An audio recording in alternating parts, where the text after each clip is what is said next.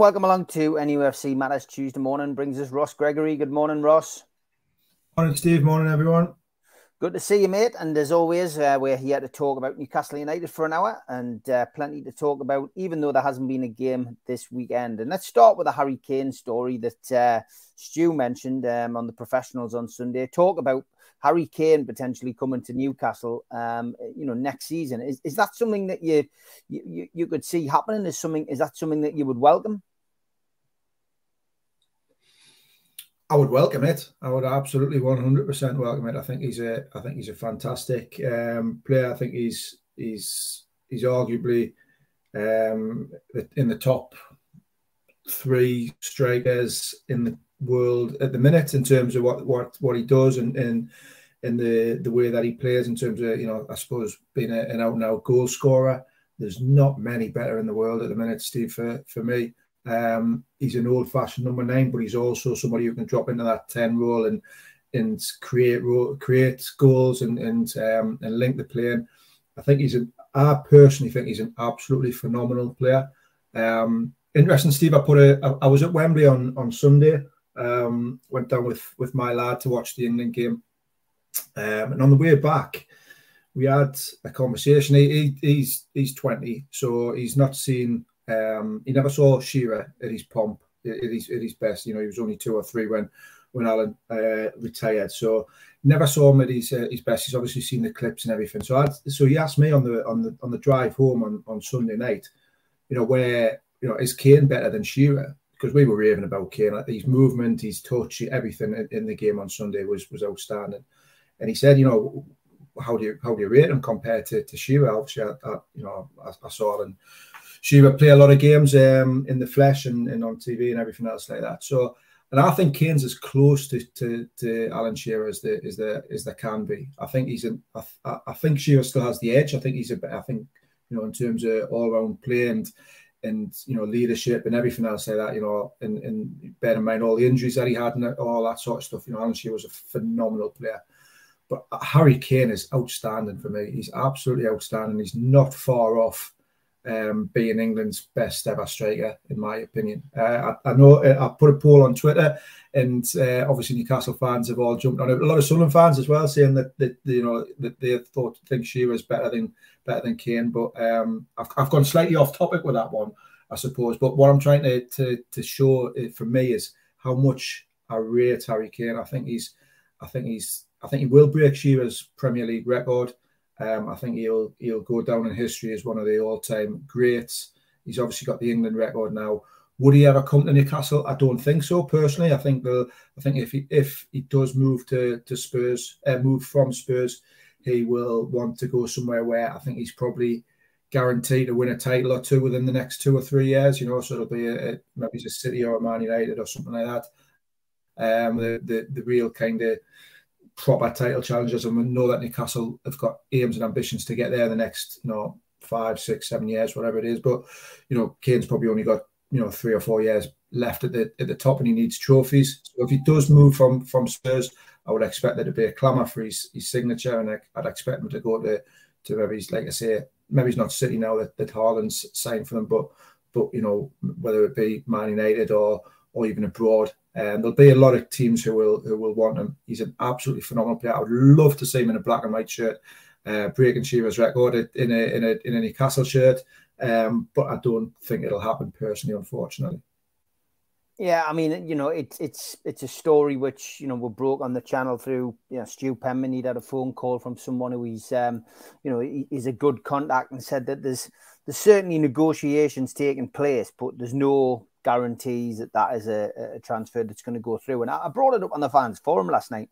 You know, he, the, the proposed move to Manchester City fell flat. Um, you know, because Levy, you know, essentially wouldn't accept that the, you know the offer on the table. He clearly felt that he wanted more to lose his prize asset, and you know there's no doubt that he'll have depreciated Kane um, slightly since since that last. You know, all footballers do. The price does eventually go down, but you know, judging by Levy's animosity towards Newcastle's takeover, I couldn't imagine them wanting to do business with Newcastle, especially with Newcastle, you know, battling them out for Champions League places at this moment in time.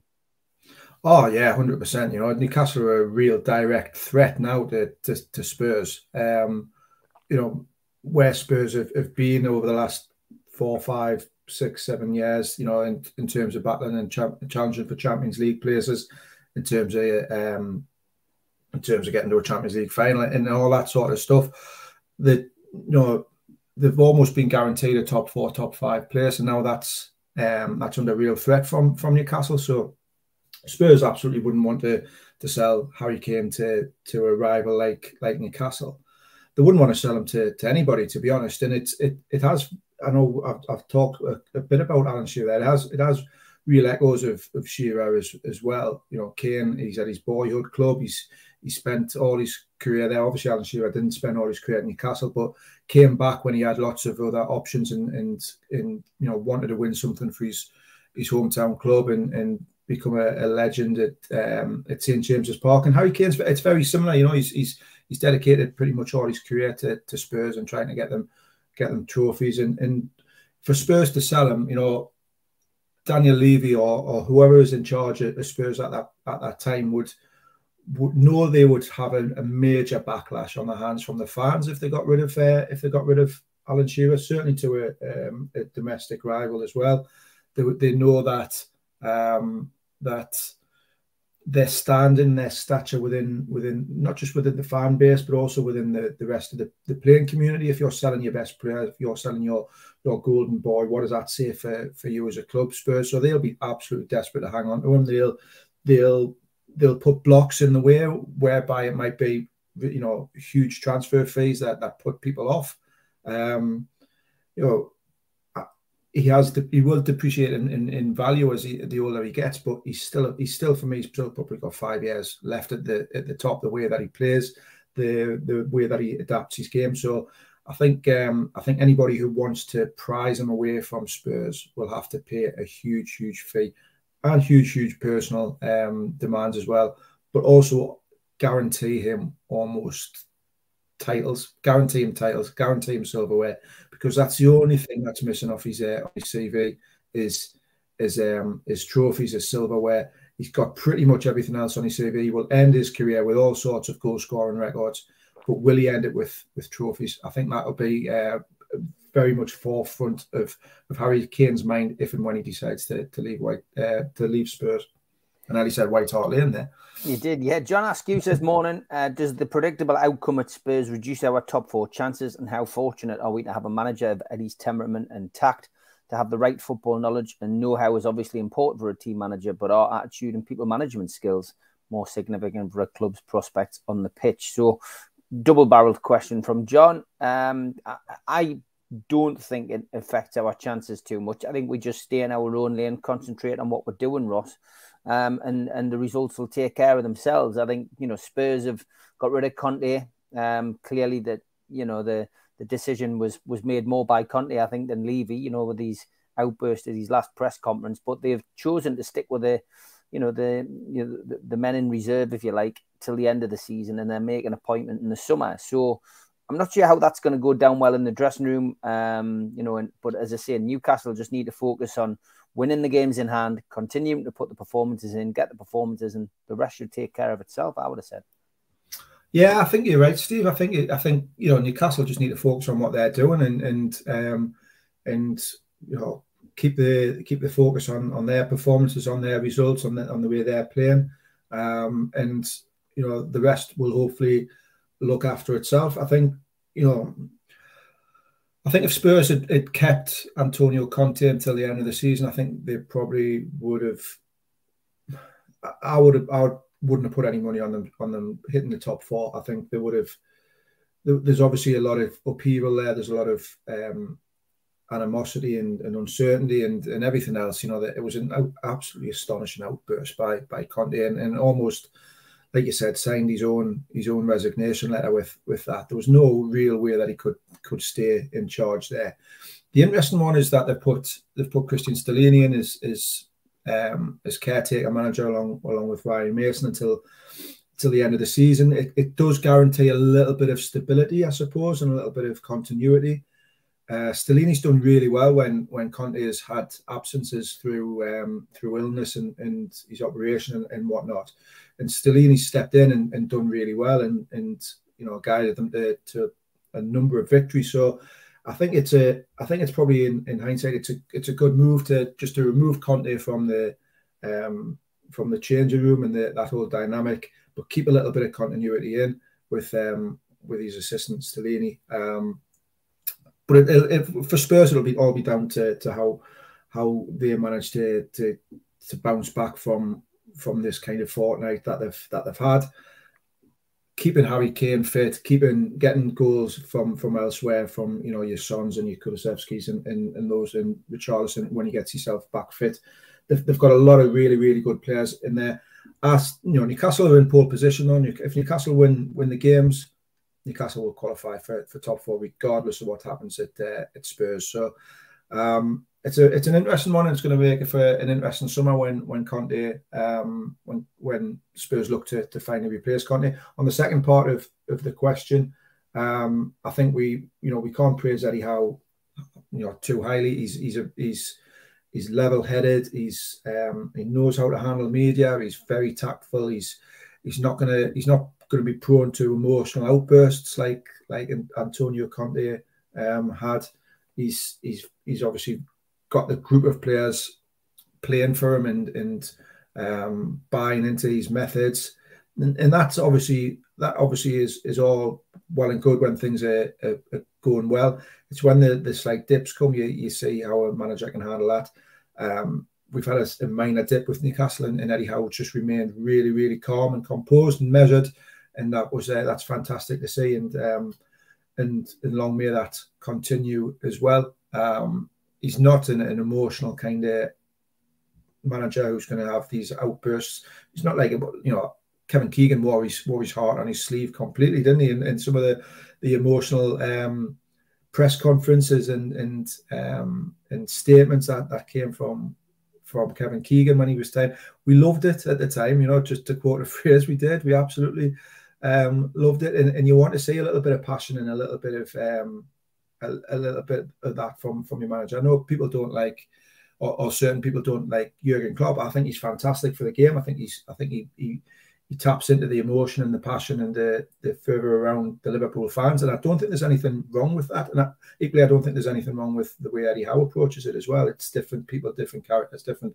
different managers. But um, but Newcastle got a real good one in Eddie Howe, and, and, and I'm sure he'll, he'll keep a level head and composure until the end of the season. Yeah, I would agree, mate. I uh, I, think so, and um, yeah, it's going to be an exciting run in for all the right reasons. It's going to be a, an exciting run in at the uh, the top end of the uh, the table. Um, next, uh, yeah, BT says, uh, I do hope the Botman's illness, which forced him to miss out on the Holland's last two matches, will not prevent him from playing this Sunday. Have you had any updates, mate, on um, you know some of the walking wounded, or, or, or we're going to have to wait for Eddie Howe's press conference? Yeah, I think we'll have to we'll have to wait. I've not heard anything um, myself personally, so we'll just have to we'll have to probably wait and see later on in the in the week. It's uh, that that the the Dutch illness situation was a was a you know a real strange one, and and you know like you say, hopefully, hopefully Sven Botman returns um, fit and well. You know, if it's if it is a little bit of a bug or, or whatever, then hopefully you know there's there's been a good kind of ten days for it to, to work his way out of his, his system, and he can get back and, and do a little bit of training before before the game on Sunday. The fact that the game is on Sunday um, means that there's a, a, little bit extra time for for recovery and for uh, for training as well. So hopefully he's um, hopefully he's he's he comes through. Fine. Looks like you know a lot of the other the other players. Um, Alexander Isak looks like he's come through his his uh, two games relatively unscathed as well. You never know until until they get back into the training camp and, and get back into onto the training ground and see how they um how they return and how they react. But hopefully there's a there's a clean bill of health, um, and that the players who've been away um, are, are, nicely refreshed and, and and you know come back fit and raring to go. Obviously, you know you've got Joelinton who's who's free from suspension as well now. So fingers crossed there's a, a good strong squad available for for Sunday's game because it's a massive massive game. Yeah, it is. We'll come to that uh, towards the uh, the end of the show.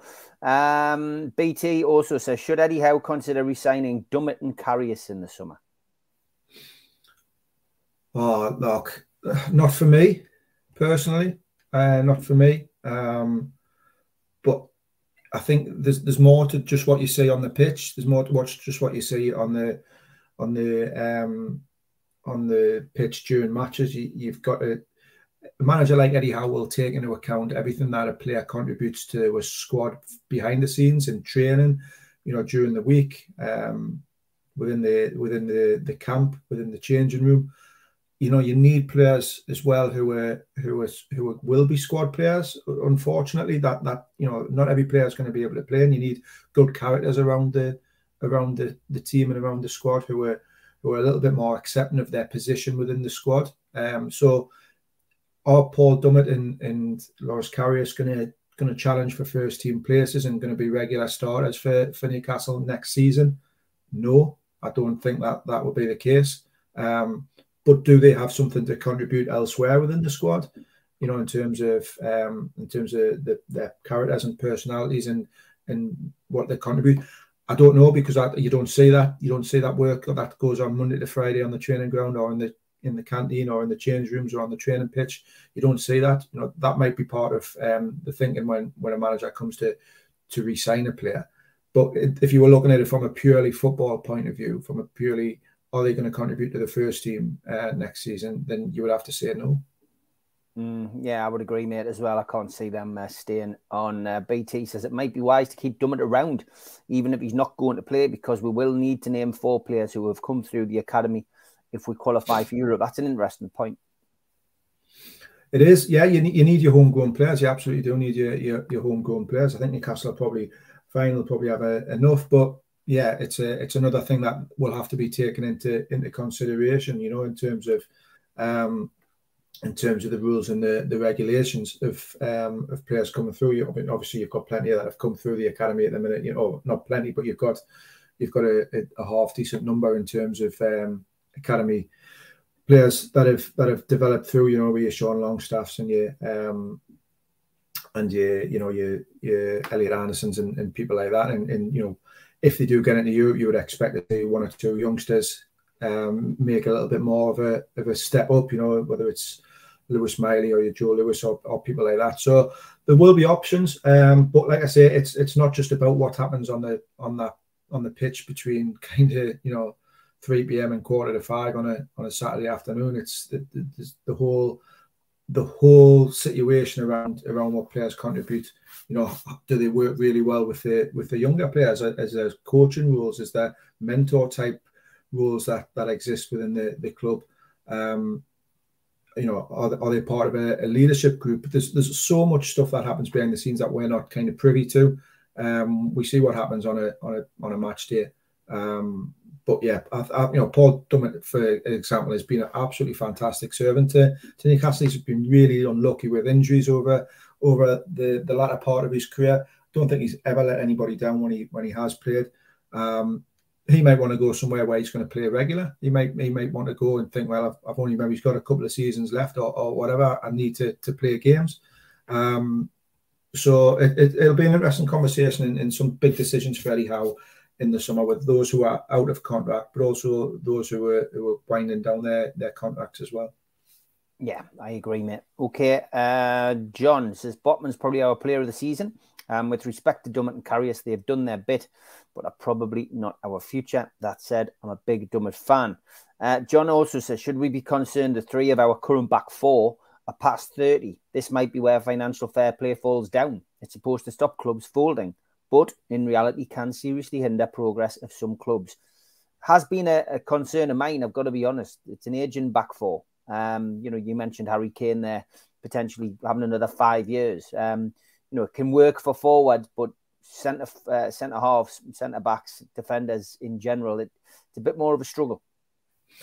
Yeah, and I think that's Newcastle are fully, you know, aware of, of that, and that's one of the reasons why they are looking for um, probably a, a right-sided centre half who's a, a, who's you know a younger um, a younger player. Obviously, you know Jamal Lascelles is I think pushing thirty now, isn't he? And um, Fabian Schär's thirty-one. So they do want a right-sided centre half who can who can you know give them another maybe six, seven, eight years once he once he signs. But like what's you've got Sven Botman, who's who's been a fantastic addition and is still a young man and, and has got potential to, to grow and to stay at the club for a long period of time. So they, they definitely are um, looking at, at kind of bringing in um, bringing the the age the age uh, average of the of the squad down. I think I think if you if you look at Newcastle's average age of their squad is one of the highest ones in the in the Premier League at the minute. I think it's around the 27, 28 mark,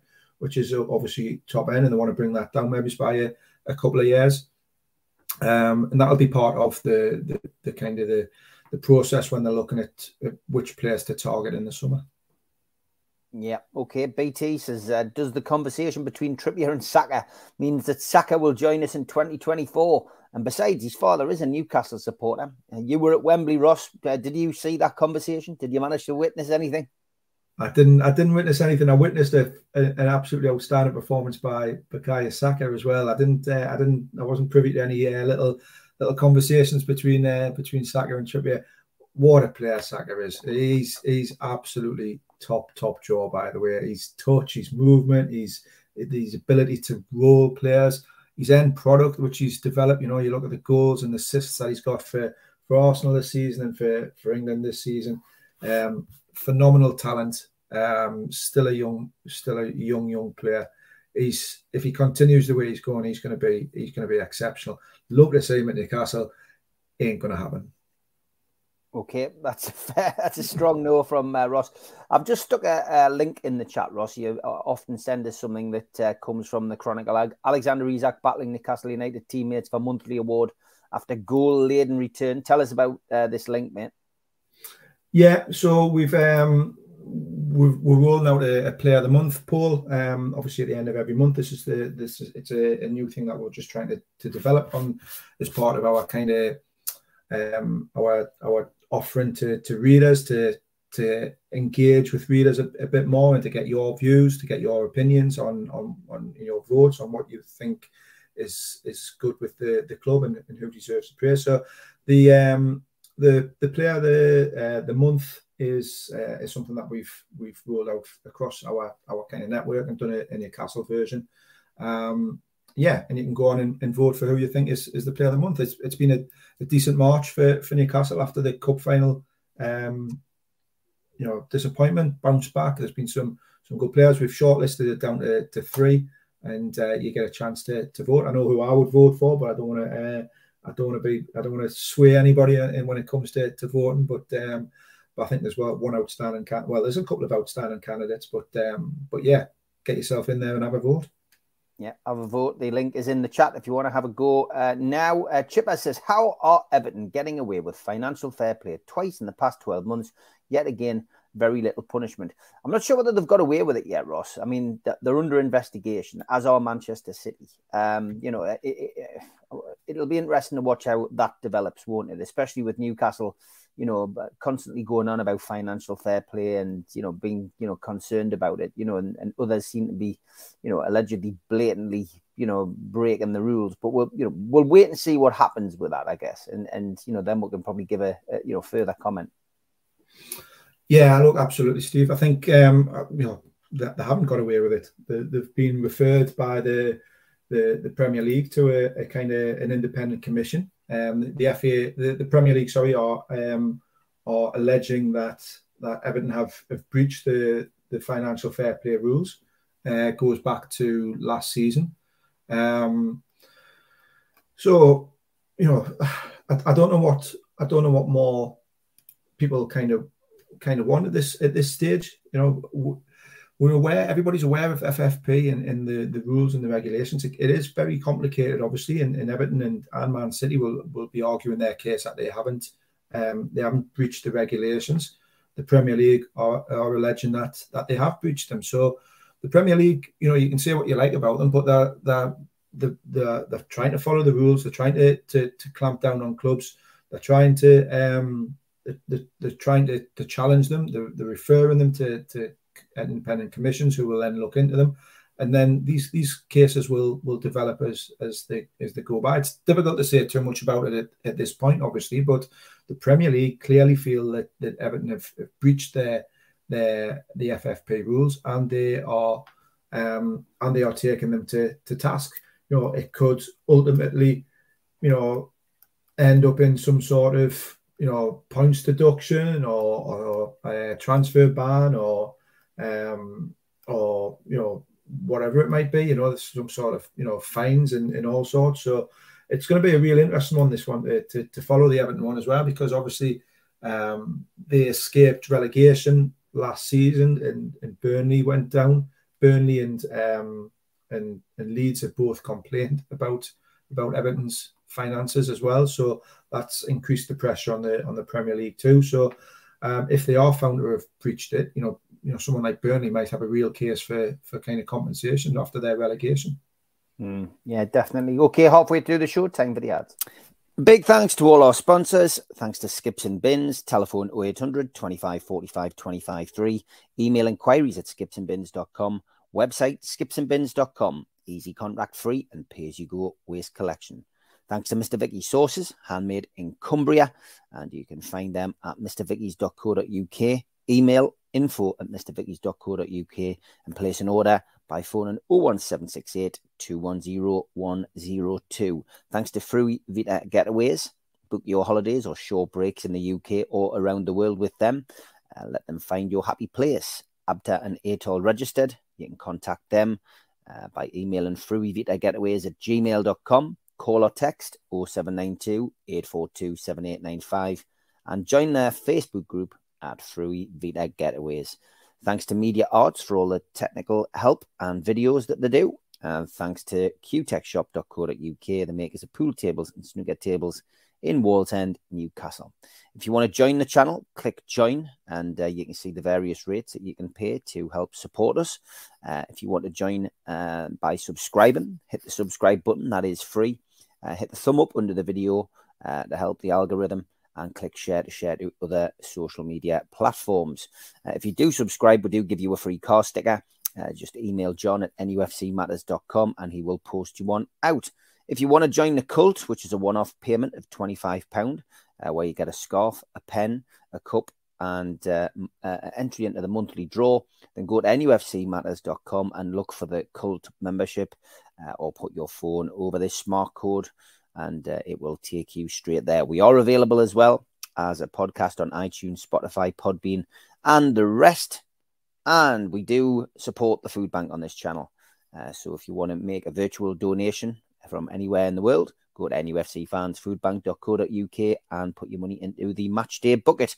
We've got some events coming up. Uh, first off, in April, uh, April the 3rd, 4th, 5th, 6th, and 11th. Peter Beardsley Soccer School is back for ages 6 to 16 years.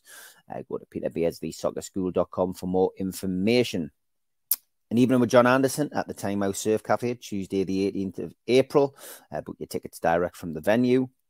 An evening with Frank Clark and John Gibson two nights later, uh, Thursday, the 20th of April at the Irish Centre. Uh, tickets from nufcmatters.com. And even with Nobby Solano at Laurels in Whitley Bay is May the 11th. Uh, so uh, contact the venue direct if you want to go uh, to that event. And we've got our NUFC Matters end of season party, uh, which is the 27th of May at 7 o'clock. Tickets are a tenner from nufcmatters.com. And evening with Rob Lee at Louis Liquor Store, 1st of June, and uh, tickets direct from the venue. And then evening with Rob Lee, Lee Clark, and John Beresford Friday, the 2nd of June at the Grand Hotel Gosforth, which is in aid of the Healing Tour charity. And you can get your tickets direct from them at the healingtour.org.uk website. Just click events. A little bit later in the year, an evening with Gavin Peacock, July the 10th. Uh, tickets from nufcmatters.com for that one. And if you like your boxing, a night of champions featuring Frank Bruno, Ricky Hatton, Nigel Benn, and Joe Calzaghe. Uh, tickets for that one from goldstarpromotions.com. Okay, I've stuck another link in the chat there, and it's something we talked about last night on Fans Forum. Safe standing has been announced. It's coming to St James's Park. It's going to be in the Strawberry Corner. Uh, so, from our perspective as fans, the club did speak to us via uh, emails. Uh, you know, members, season ticket holders, anyone whose details they had, they gave up people an opportunity to respond. Uh, there was a, a ballot for supporters then to go forward and and have a, a meeting at the club. So communication was there they did speak to people. 75% wanted safe standing, 25% didn't. Um, they've picked an area which predominantly is an area that was highlighted as an area best for it. Um, what's your thoughts, Ross? I'm all for it, Steve. I think it's a, I think it's a great addition. Something you know certainly that, that a lot of fans and, and groups have been um, have been pushing for. Um, and it's it's good to see it, it now being you know the club's obviously listened and, and, engaged with the fan base and and listened to to them and, and, and acted kind of accordingly. You know we've got a poll there in the Chronicle story about about what fans think about it as well. So again, feel free to to engage with that one as well. Um, but personally, I think it's I think it's um, I think it's great. I know people have obviously had had issues with with standing before, but this is safe standing. It's it's done. It's you know it follows all the regulations. I, I, was I was in the safe standing um, section at Wembley for the for the cup final, um, and and thoroughly enjoyed it. It was it was fine, no no issues at all. A lot of fans these days stand at, at games anyhow. So if you can make it safer, if you can make it um, if you can make it um, so that there's a there's a specific section for those who do want to stand, um, and hopefully it'll it'll help to the atmosphere, it'll help to the the match day experience. I'm all in favour for it, Steve. Yeah, I mean, I, am as well. It's not something I would I would personally do at a home game. I've got to be perfectly honest. Um, Chip as says, uh, I'm I am for and against safe standing. I'm for it as sitting down for 90 minutes is quite boring, but sometimes standing you can get idiots tanked up with drinks. Uh, drinks so I'm mixed. Um, yeah, I mean, it, it, it is it is something which people have asked for. Um, I guess as well, those people who don't want to stand in that corner will get the opportunity to move to the equivalent seat on the far side, on the opposite side of the Gallowgate. Um, th- there is always going to be somebody who's upset with this, Ross. That you know people don't like to be displaced in, from a seat where they've always sat, but predominantly that corner stands, doesn't it, throughout the game anyway? That's why they've picked it. Yeah, yeah, absolutely. You, you're 100 percent right, Steve. You know you can't keep everybody happy um, all of the all of the time, and we've seen over over you know previous years come you know come back you know decades where fans have been mis- displaced and and and had to move seats and change. And, and people don't like changing and people like you say become um become quite protective of, of their seat of where they with their part of the stadium. And, and I get that. I really do get that. I, I would probably be the the same um, if it was if it was me. But um, ultimately the club's got to try and progress. The club's got to got to change. The club's got to move forward and move with the times. And sometimes these difficult decisions have to have to be made. Um, nobody's going to miss out on on, on tickets, obviously, and, and or, or, seats or season tickets. So it will be a bit of a change for for some people, but the club has got to got to keep progressing, and as long as they're doing it in consultation with the fans, as long as they keep you know engaging and consulting with the, the with the supporters and and doing things the right way, then I don't think we can have too much cause for for complaint. No, I, I, would say that it's um, you know it, it, it's a good idea, and you know well done the club for communicating uh, with the supporters. When standing, are you assigned to one spot, or do you move around each time to an available space? You're, you're assigned to a spot, I believe. Yeah, uh, that's how I, that's my understanding of it. Um, you you pretty much have your your your seat, your or your your spot, which is yours for that for that game for that season for for for whatever. It'll be just like a. I, I assume it'll be just like a season ticket, but except you'll be you'll be in a, in a on a rail seat as they call them, the standing uh, seats, um, as opposed to to a, another seat. So it's it's not like the it's not like the old days when you're on the terrace and you can move around and you can go to, to a different part and you can go, you know, you can you can be in one corner one game and the next corner the next, or even in the, within the same game you can you can move around. It's very different to, to that. You're assigned to a, a certain um, a certain a certain space that you, that's been allocated to you. Um, so yeah, look, it, it's something that it's something to try. It's something you know we might get you might do this for for a season or two seasons, and it, and it might prove to be something that that the fans don't like, and there's not the, the appetite for it, or there's there's additional concerns I'm sure that the club will address. But you've as a, as a club, Newcastle have to listen to the fans, have to try to to make that match day experience um, better for for everyone and and for um, and safer for everybody, but accommodate different people's wishes and, and, needs, and have to keep trying to progress. And that's what the, the club is doing here. So I I, I don't think we should be um, we should be knocking them. No, definitely not. And you know, as I say, communication is very important. We've, we're banged on about it for for years and years. Everybody wanted, uh, you know, everybody wanted communication, but um, you know, we've got it now, and uh, fair play to the the club for uh, doing that. Uh, is winning the Champions League more important than increasing the capacity at St James's Park? Says BT. Um, no, I don't think it is. I don't think it is. I think the I think the I think the I think the most important, well, not the most important thing, but the club has to keep progressing. The club has to keep developing, and and I think I think increasing the capacity at St James's Park has to be right at the top of the of the priority list for for the owners and um, and for the club as a as a whole. I think it, it it'll make the club more attractive and sustainable on a on a long term basis. Um, you you're looking after your loyal fans, customers, re, you know whatever you want to call them. Um, you're getting more people into the into the club. You you you then also opening it out open it out to, to different um, different supporter groups in terms of you know hopefully bringing more more kids and get that next generation coming through. I think you, you the winning the Champions League, for example, is is, is particularly is a short term measure. It, it's something it's something that's that would be utterly fantastic, obviously, but it's it's very here and now. I think for the club to be uh, to grow and be sustainable and get into Champions League finals, you know, year in year out, you've got to you've got to develop the whole project, um, and that includes increasing the capacity at St James's Park ultimately it shouldn't be one or the other though. It should be, you know, can can can these things go hand in hand? Can can the club develop um, St James's, increase the capacity there, as well as maintaining success on the pitch at, at the same time? And that's that'll be the challenge for for the ownership at the um, over the next five ten years. Yeah, definitely will be, mate. It's uh, it's, it's you know it's it, it's going to take time things can't be rushed. That's that's the problem, you know.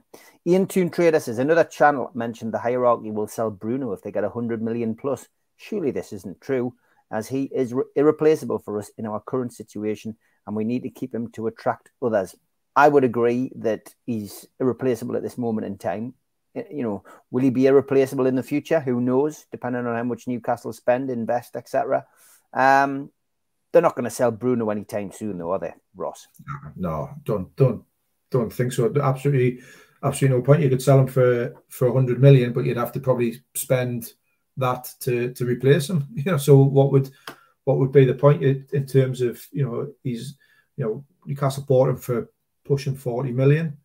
He's probably he's probably worth you know potentially worth double that these days. You know, it's certainly 60, 70 million if they were if they were to, to look to sell him, you know, now, if you want to go out and buy a Declan Rice or a Jude Bellingham or a or whoever, you know, you, you're going to have to pay real, real top top money. So um, I don't see I don't see the point in selling him. Um, he is irreplaceable currently for, for Newcastle. He's, he's that he's probably one of maybe two or three players in that team who who are who you absolutely need fit and uh, firing and available every game because he's that important. Um, so yeah, and, and the club's ambitious. The club don't want to be a, a selling club. They don't want to be a club that um, that you know goes back to, to the days of of selling their top talent and and and uh, development like that. There's there's no need for it. Um, so I'd be absolutely astounded if they if they sold Bruno over, in, over, certainly over the next three or four years. I think the only issue that would potentially, and I've mentioned it before, the only issue that potentially rise with Bruno is if the club can't match his ambition. If the club doesn't progress on the pitch and he, he become he's ambitious enough and, and, good enough to, to want to be playing Champions League football, to be challenging for trophies, to winning silverware. And we all hope that'll that'll be with Newcastle. But that would be the only time I would think that um, that there might become an issue with with Bruno, is if is if he needs feels he needs to move on to further his career and win win titles. But let's let's hope that that that's with uh, with Newcastle United. Yeah, let's hope so. Um, you know, I'm I'm I'm excited by the future, and Bruno's got to be part of that. Would you take Chamberlain with him being a free agent soon? Says Tom Dixon. No, no, never. No. Next question. uh, John says, if you're allocated a place, uh, what if you're five foot and the bloke in front of you is Dan Burn's size? Good point, John. Take your step ladders. Take your step ladders. I see we have six players out of contract this summer. Does that mean at least six in to replace them, Ross? Potentially, yeah. Um, but it, doesn't necessarily work like that. I think they, will always go for quality over quantity. The, the, the, I don't think the size of Newcastle's squad is necessarily the issue at the minute. I think there's there's there's enough players in the squad. It's just not having enough players of a certain level. I don't think it's necessarily that, that you're struggling for bodies. You can you can fill that bench with with you know eight, nine, ten players every every game pretty much. It's just the the levels of those players. It's the standards of those players that there's a big drop off from your first, probably from your first 13, 14, 15 players down to your next your next 10 down to you know your, your 20, 21st, 22nd, 23rd, 24th kind of players on that list. There's a there's a heck of a drop off. So it'll be it'll be for me it'll be you know moving the the players out to out of contract and into Eddie Howe doesn't see us having a future in the club, and then adding adding four or five more in the in the summer, three, four, five more, but making sure that they are quality players who will, who will come in and improve the, the squad. Yeah, I think there will be a, a, bigger transfer window this time round than we've seen in the last two windows. Ross, who's going to win the Northern League? Bishop Auckland, Ashington, or my hometown, Newton Aycliffe, says Sparky D. It's it's it's really tight at the top. Um, so we play Ashington tonight. We can play Ashington tonight, um, and um, we'll be hoping to put a dent in their in their title title bid, their promotion party. We beat Bishop Auckland um, last Tuesday as well. Put a bit of a dent in their in their title bid. So it's um it's going to go down to the wire. Newton Aycliffe, Sparky, your hometown club. They're they're in pole position at the minute. Everybody keeps waiting for them to, to slip up, but they're they keep uh, they keep going. It was a big game on Saturday between them and uh, Ashington, which was a, a ones each draw. So Newton Aycliffe are certainly in pole position, and um, if I if I was a betting man, I'd be I'd be sticking my money there, Sparky. All right, um, buying Brighton's young forward is a better investment than Harry Kane. Plus, we could try uh, the Juventus centre forward, says George. Uh, Ian talking about Bruno says I wouldn't sell him for any money. He's happy here and we love him. We do not sell our best players. Darren agrees with you wholeheartedly. No to Chamberlain. Uh, Les says a telling point is that Bruno's family love it up here, and I can't see that happening in London. Ian agrees, saying agree Staples. Uh, Bruno's dad wouldn't have it either. He's good to us lot. Uh, and Blue Rhythm Boy, don't get fooled by names like that in this uh, chat. Uh, but I'll read it out for you just for the just for the hilarity. Uh, urinator from the Bulgarian league. Very good, Blue Rhythm boy. Uh, other channels may well be fooled by that kind of mischief. Croc the Crocodile. Uh, lads, I've seen an interview with Isaac in which he introduced his, uh, himself as Alexander Isaac and not Isaac. Surely he would have pronounced his name correctly. Now, this is interesting because it's not until it gets broached with the player or when you hear the player speak but we were always led to believe, certainly by media uh, people, that he preferred Isaac. So if it's Isaac now, happy days. But that's that's interesting. Ross, have you, uh, you know, have you pronounced it Isaac? Isaac, I've got to be honest, I haven't really paid much attention to how people have pronounced it, other than maybe Stu, who kept saying Isaac on the channel. Think, what about you? I think I probably said Isaac initially, and then I probably changed it to Isaac, like like most people. I think it's it's a yeah, it's an interesting it's an interesting one, isn't it? Tomato, tomato. Um, I think oh, it, it always reminds us of of, um, of of back in the nineties when we signed David Ginola and, and everybody called him David Ginola for for certain for for a long period, and then all of a sudden it became David Ginola. Um, just because of the, the the the French pronunciation, isn't it? So um, yeah, I'm sure I'm sure Alexander Isaac or Isaac is is isn't probably too fussed about the pronunciation of his of his name as long as and, and we aren't as long as he keeps banging them goals in. Yeah, uh, Chipper says he'd rather have Helen Chamberlain than uh, Alex Oxlade Chamberlain, and uh, yeah, I think a few people would would agree with that. Another topic we spoke about on the fans forum last night is uh, the leaked strip. We seem to have a few leaked strips, don't we? And that some of them turned out to be genuine. This this was the latest one, Ross. Another uh, another Castore uh, top. Um, no confirmation or denial as to whether this is true or false, but um, it's another green top. I mean, you know, that in itself causes debate because of the Saudi connection, etc. But you know, it's it's eighty percent owned by PIF. Why aren't they going to have tops which maybe have a bit of green in or all green in this occasion? But what's your thought on that? I I quite like it in the sense that it's, you know, some people don't like bland, boring tops. I just like sometimes just like a, a throwback to the old straight. You know, it's a it's a it's a bold top. It's green. It's, I like the color green. It's um it's not a bad top, but it. What's your, what's your thought of that? Is a, a Newcastle United top of the future? It looks okay. I, am always I'm always a little bit wary of green, and I might I might sound daft here, but I'm always wary that green sometimes can get lost within the the kind of the the, pitch almost. It, it, I know that might sound a little bit daft, but I'm not. So I'm not a massive fan of, of green as a as a color on a on a kit.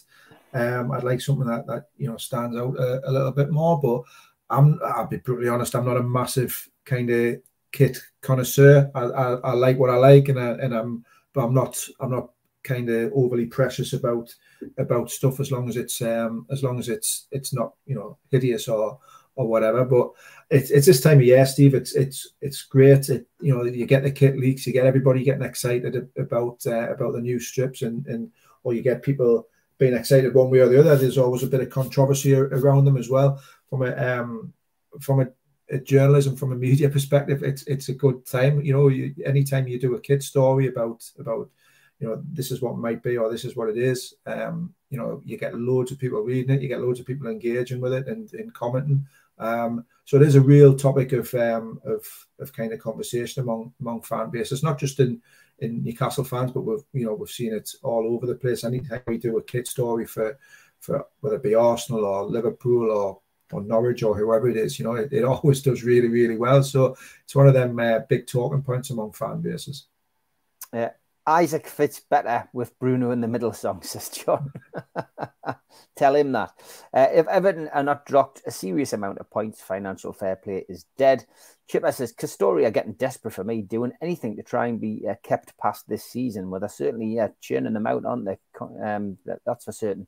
Kalvin Phillips is eager to seek a new challenge away from Manchester City for um, and a struggle to meet expectations. Is there any chance we could sign him on a cut price deal, Ross? Do you think?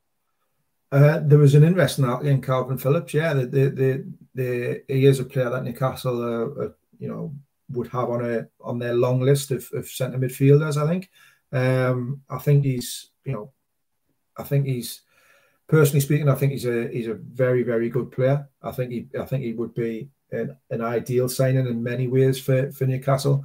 You know, he can play um, he can play that that kind of holding role in the in the midfield, which might free somebody like Bruno up to to play a little bit higher. He's got, he's got an excellent range of passing. He can um, he can dictate play. He's got a you know, he, has got a good engine and can get himself about. He's he's obviously played under under Marcelo Bielsa um, and learned a lot from from him. He's a northern lad. He's obviously a Leeds lad and, and a big big Leeds Leeds um, fan and supporter. And um, I'm sure if he is going to leave City at some point, then then Leeds might be his preferred destination. He would like to go back to maybe to his hometown club. Um, but they're you know they're obviously in a, in a, different situation to, to where Newcastle are at the minute. So I really like Kalvin Phillips. I think um, I think he's a, a, really good player, and I think he would be a, an excellent addition to Newcastle's midfield. Uh, Blue Ribbon Boy, I would say yes. He says, Do you think the club are asking Castore to make Saudi coloured stripes or Castore doing it to promote their own brand? I think it's Castore promoting their own brand, mate. They've, they've, just churned out tops. And I mean, we know that Newcastle potentially looking at another kit manufacturer. So I think they're just making hay while the sun shines because why wouldn't you? You know what I mean? You're involved with the, the club when the biggest takeover goes through in its history. And, you know, Newcastle got to Wembley this year um, potentially Champions League positions this year. you know they're doing everything they can to to, to get tops out, and and clearly they're selling. People are buying them, so it, it, it you know I think it's them rather than the club asking them to make controversial tops. Mark Todd says uh, Botman, Bruno, Isak are the sort of players we should be buying. Young, skillful, brilliant attitude and ambition. Buying overpriced tat, especially from the greedy six, should be avoided. Good point, Mark, isn't it, uh, Ross, uh, that he's making? I mean, and I made this point the other the other day. You know, the you know Newcastle United are a different club now. We're, we're not buying cast-offs from the top six. You know, gone are the days of buying a Damien Duff from Chelsea or buying, you know, um, you know, a, a player, you know, past his sell-by date from Manchester United. Newcastle United are focused on, you know, bringing in the best of young talent, but also bringing in, you know, big, bigger name players and and you know, look look at Anthony Gordon for example. We've brought him from Everton. They're struggling now, but a few years back they were challenging the European positions themselves. Newcastle have gone in and taken ultimately one of their best players for for a cup price deal. In my mind, forty million I think was cheap for him. Yeah, look, that's going to be the the the, the profile of, that, of the player that Newcastle want to bring in. They're going to we've, we've talked earlier on about bringing in younger players, so they, they want to get the the average age of the squad down uh, because it is still a bit high. So they want to bring in players that they, that are that are, are younger, but also have potential to develop. But at the same time, aren't players necessarily always for for three years down the line. You know, there will be a couple of those, like your Garang Kuols and, and one or two others. But they need players who are ready to hit the hit the ground running in the Premier League as well. But it's got to be a, a certain profile, players who've got um, who are on, like you say, on past their sell by date. So um, yeah, that, that kind of profile of, of Bruno Botman, Isaac Isaac, however you want to say it, um, they will be the, the kind of similar profile that Newcastle will, I think, move more towards in the in the, the next couple of transfer windows. They had to bring in certain type of players in in last year, you know, in terms of uh, getting experienced players like Kieran Trippier, Dan Burn, um, even Nick Pope, um, Matt Targett, those types of players who've who've got who had a lot of Chris Wood was a was another one who were who were you know late twenties, early thirties who who could hit the ground running and, and, get the club up to a certain level. They, they absolutely need that. But I think moving forward uh, over the next couple of transfer windows, it'll be they'll be looking for, for players in the in the in the early twenties who've got who've got potential to grow and um, and uh, also a sell on value as well, whether we want like that or not you know, to be su- sustainable as well. Newcastle with FFP, Newcastle will have to sell some players at some point as well. Um, so you know, you, you don't want to be selling players just for a couple of million when at the end of their, their careers because it doesn't it doesn't help as much towards building the, the, the club and being able to reinvest in in in, uh, in players further down the line as well. So yeah, definitely younger younger um, hungrier players I think will be the the profile in the summer. Yeah, I, I, definitely think that would be the, the, the case as well, mate. And um, yeah, look, Newcastle are going to get it right in the transfer market, mate. No doubt about it. I think Pep is doing to Phillips what he did with Grealish last season, betting him in and then playing him next season. Les says, uh, "I doesn't Phillips have a shoulder issue that could be very serious if it goes again?" Uh, John thinks there's off the field concerns, of course, uh, which which again could be an issue. And You, we know that uh, Eddie Howe likes to keep everybody you know, on, on a level on and off the pitch. Morning, uh, Gerald. Uh, have the owners not shown due diligence when buying the club from Ashley? Deals tied up the Fun88 and Castoria and trouble getting rid of past advertising. I don't think it's a case of not doing due diligence, mate. I think it's a case of Mike Ashley had these things tied up. I think it was very transparent. They knew the situation they were walking into, but they wanted the club, and they've got the club at a cheap price. When you look at the you know, look at the, the, the cost that's been bandied around from Manchester United, for example. New kit every week from them. As much as I appreciate them making things without Fun88 on, it's overkill now, says Blue Rhythm Boy. Interesting seeing the difference on how people talk about McTominay and who they and how they did Gallagher and Loftus Cheek. If the price is right, we need the depth. Yeah, but Scott McTominay have been linked again this week, Ross. Yes, yes, we spoke about him last week. I think um, again, I'm I'm not against Scott McTominay coming in. I think he's a I think he's a he's a solid player. I don't think he, you know, will he, will he push Newcastle on that next, level? Maybe, maybe not. Um, but what he would do is he would add Premier League experience. He would add he'd add a bit of quality. He'd add European experience, and he'd add depth to that squad. Newcastle have only got four midfielders currently really in the in the squad at the minute. You know, it's it's very light on midfielders, so they're going to need to bring a couple a couple in, and probably a, a six and a and an eight slash ten um, positions. So Um, so they will need to, to add some some depth in there. But you know they do like Conor Gallagher as well. He's a he's another one, and, and with Chelsea's financial um, issues potentially rearing their their, their head and, and, the need to sell players in the summer, there might be some movement there. So you know Eddie Howe and, and Newcastle have have always gone or, or in the main gone for for players who've got Premier League experience, Anthony Gordon, Kieran Trippier, Matt Targett, Nick Pope, Chris Wood,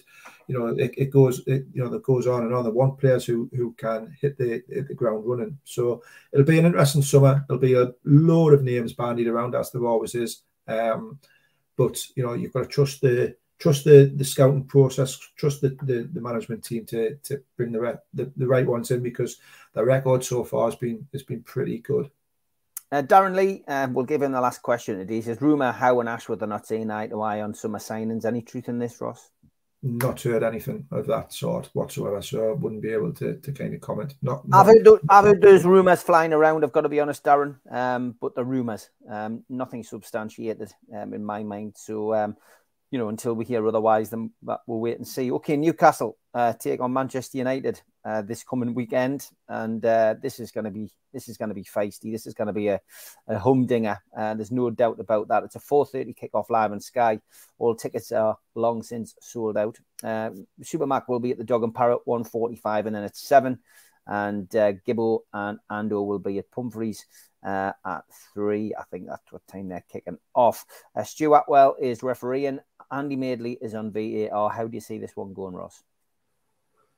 Oh, it's a, it's a, it's a biggie, isn't it? It's a real, real big game. Um, I'm certainly, from a Newcastle perspective, a lot more confident going into it than I was the the cup final a month or so ago. Um, I think, I think Newcastle in a in a better in better shape in a in a better position. Um, but we saw with the with the Carabao Cup final how strong and how organised and disciplined and, and professional and, and good that Manchester United team can be. Um, obviously, you know, since then they've, they've had a couple of a couple of rocky results. Certainly the, the Liverpool um, thrashing and, and, and you know, I think uh, the, the, draw against Southampton. You know, not not so they haven't exactly been been on firing on full cylinders themselves, but they, have got a fantastic team with some fantastic players. Casemiro being out is a is a big big boost for Newcastle. You know the fact that he's he's not available is um is is huge. Um, it's a game that I think that Newcastle can can get something out of. I really really do. Um, hopefully everybody comes back from the international break fit and firing and, and well. Um, in some ways, it came at the wrong time for, for Newcastle because of um, because of the form that they were just starting to hit before the, the break came. But in another way, it, it came at the right time because it allowed one or two players to, to rest up who were who were carrying knocks and, and niggles. So um, I think it's a I think it's it, will be an absolute humdinger of a game. It'll be an absolute belter. Hopefully the atmosphere is is is, is raucous and and as loud as what we know it can be. And it uh, I'm going to go for a two one Newcastle win. 2 1 Newcastle win. We will see. Blue Ribbon Boys says, now I'm going to put Simon Jordan on on Talk Sport after you, lads. It'll be a downgrade. Thank you very much, mate.